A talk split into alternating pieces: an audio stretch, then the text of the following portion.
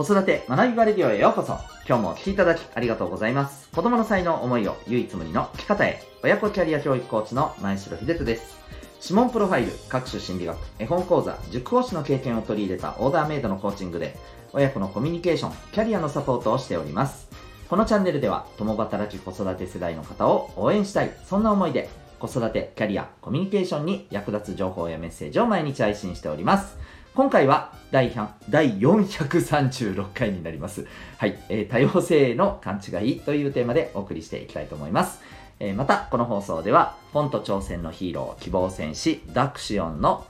ヒーローズラボシンを応援しております。ということで、今日のテーマに行きたいと思います。よろしくお願いします。えっ、と、今日は多様性ということで、えーちょっと最近感じたことをお伝えしていきたいなと思います。えっ、と、まあ、最近だけでもないんですけどね。はい。割といつも感じてることかもしれません。えっ、と、で、まあ、多様性っていう言葉はもう私たちの周りでもだいぶ定着してるって言っていいのかな言葉は定着してるけどこの感覚はなかなか定着してないなというのが、えー僕のこの感想というか、うん、率直な、えーそうですね感じてる印象なんですけど皆さんどうですかね、うん、まあなんか多様性っていう言葉は聞くけど、うん、正直なんだろうっていうところもねあると思います。はい。でえっ、と今日はやっぱり私たちもそうですけど子供たちにもうんなんか多様性っていうところをふわっと言葉だけで何て言うのかな素通りしちゃうんじゃなくて、えーその中でやっぱり重要なポイントってここなのかなと、え思うところをですね、えーお伝えし僕なりにちょっと感じてるようなあのこういう感じですよっていうことでねお伝えしていきたいなと思ってます。で、えーっとですね、もうテーマにもあるように、あの、多様性に関することでのこの、まあ、勘違いということで、まあ、これはですね、僕はこれは違うんじゃないかっていうふうに思うところがあって、これ何かというと、あの、いろんなやっぱりこう価値観、考え方っていうのがあって、うん、まあそうですよね。例えば、その中にはやっぱりインパクトが強い、なんていうのかな、あの、価値観の違いっていうのもあったりするじゃないですか。例えば、もう本当に、ね、これは一番こういう、ここがこういうところ大きいのかなと思うんですけど、LGBTQ とかですね、うん、やっぱり性に関する捉え方、うん、自分自身の性的なね、えーところって、じゃあどこにあるのかっていうのが、もういろんなやっぱり方が出てきている。で、えーそれに対して、いや、こういう価値観も、え持ってる人っているよねと、そういう人の価値観も、えそれはあのちゃんと認めることが大事であると、うん、あるいは、え働き方もそうですし、えー自分の生き方っていうところが、えー何を目指すかっていうところもそうですよね、うん、生活あの家庭と、ま、仕事の両立それこそワークライフバランスに関するところもそうだったりします。ありますけど、えー、とやっぱどうしてもこう私たち特に日本では、えーみんなね、えーこう同じ中で同じ釜の飯を食ってじゃないですけれどもやっぱり一つの考えのもとで、力を合わせていくことでっていうことを、まあ、少なくとも私たちの世代前後から上って、えー上のところでは重視してき、えーている子供の頃のこの、ね、あり方があったわけじゃないですか。だからえーやっぱり私たちってなかなかねこの頭では分かっててもそこに対してうんって思うところがあるんですけど特に多分そのね、えー現れとして、えーよくあるのがこれなんですよね。あの受け入れなきゃダメなんですかと、うん、そのどうしても受け入れられないというか自分とは合わない価値観ってありますと。それをあのいやそれは、えー、と OK なんだと。いうことで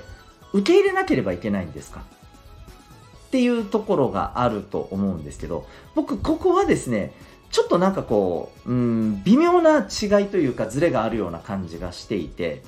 えーそれは何かというとあの存在することと、えーそこにまああのーこう共感して交わるって言ったらいいんですかねそこの部分をなんか勘違いしてないかなと思うんですよね。うんあの要するに、えー自分と違う 価値観特に自分からするとうんどうしてもなちょっと無理なんだよなって思うような価値観をいや、あの、その無理なんだよなっていうことを、えー、完全にね、いや、そうじゃないと、そう思っちゃいけないんだと。うん、そして、えー、そういう人たちと仲良く、あの、交流しなきゃいけないんだと。うんあのそういう人たちと積極的に関わって生きていかなければいけないんだ。っていうことなのかとともするとですね、えー、まあ、そこまでちょっと今少しあの言い方としてはあえてあのー、なんていうのかな。あえてちょっとこう、えー、生々しい言い方をしたかもしれませんけども、要するにですね、えー、違う価値観を、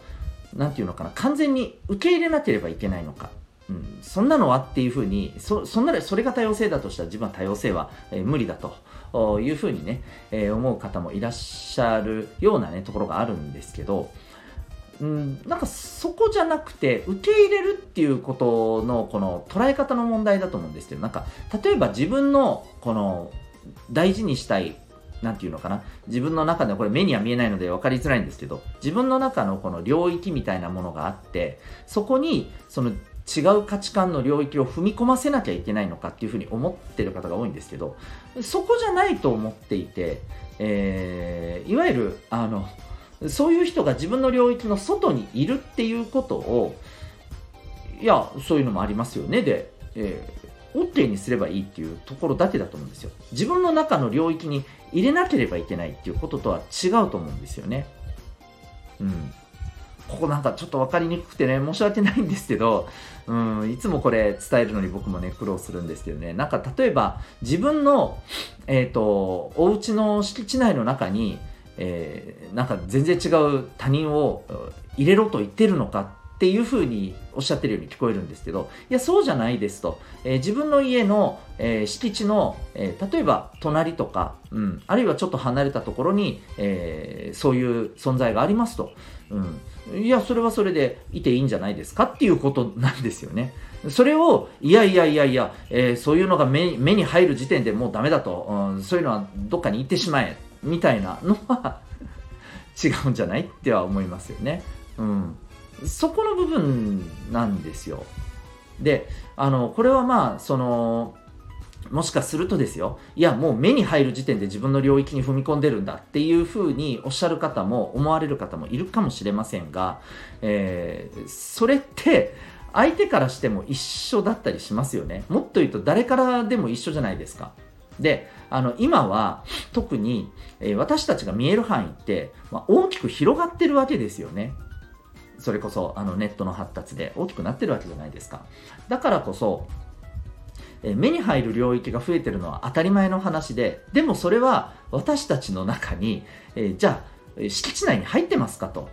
違いますよねと。うん。もしかしたら、あなたが勝手に相手の敷地も自分の敷地だと思ってません？みたいな風に僕は思うんですよね。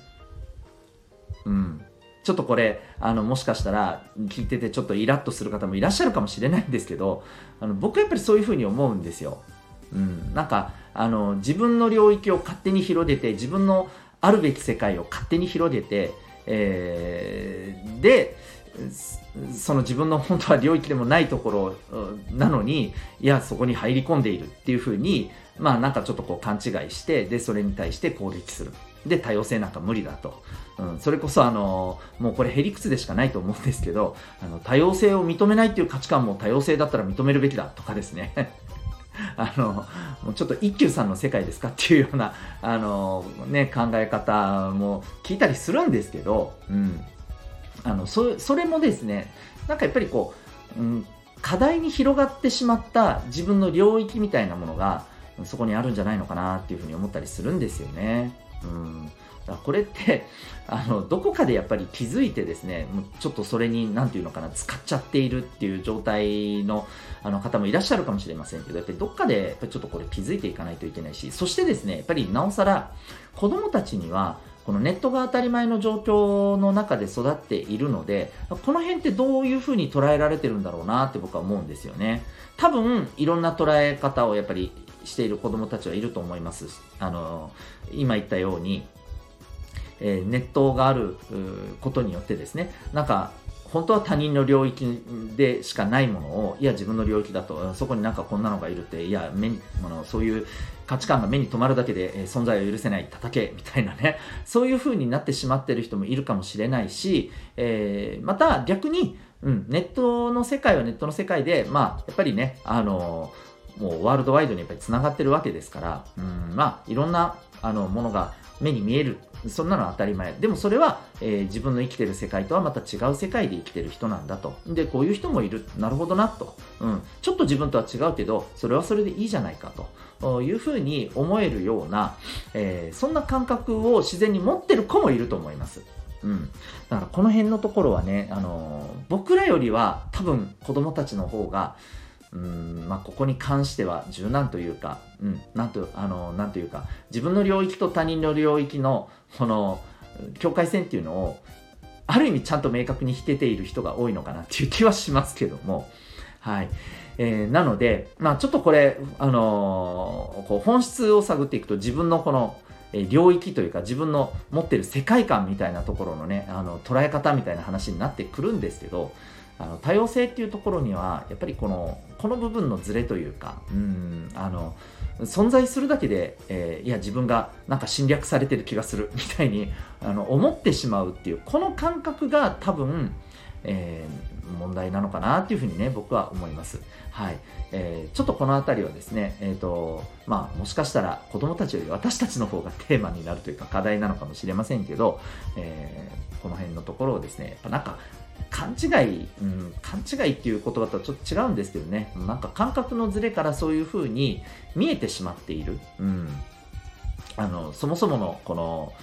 持っている感覚のズレなのかな勘違いだ感覚のズレなのかもしれませんね。はい。えー、こういったところをですね、まあちょっと自覚していくことがね、重要じゃないかなというふうに思います。はい。ということで、ちょっと取り留めないところではあるんですけど、やっぱり、あの、結論としては多様性って、えー、存在するっていうことを、あ、そういう人もいるねっていうだけの話であって、えー、じゃあそれをなんか存在するだけ自分の、うん、なんか侵略されてると、例えばそれに対する、えー、権利が認められるっていう動きが、あのー、ね、え広い世界の中のどこかであるだけなのに、えいや、なんか自分の世界が侵略されているって思うっていうのが、僕はそこがそもそもなぜそういう感覚になっちゃったの？っていうところがあるなと、うん、ここをちょっと見直す必要あるんじゃないかなというお話でございました。はい。えー、最後までお聴きいただきありがとうございました。えー、私が運営している、えー、オンラインサロン、お父さんのためのオンラインサロン、ともいくパパの学び場というのがございます。興味ある方はウェブサイトへのリンクからご覧になってみてください。それではまた次回の放送でお会いいたしましょう。学び大きい一日を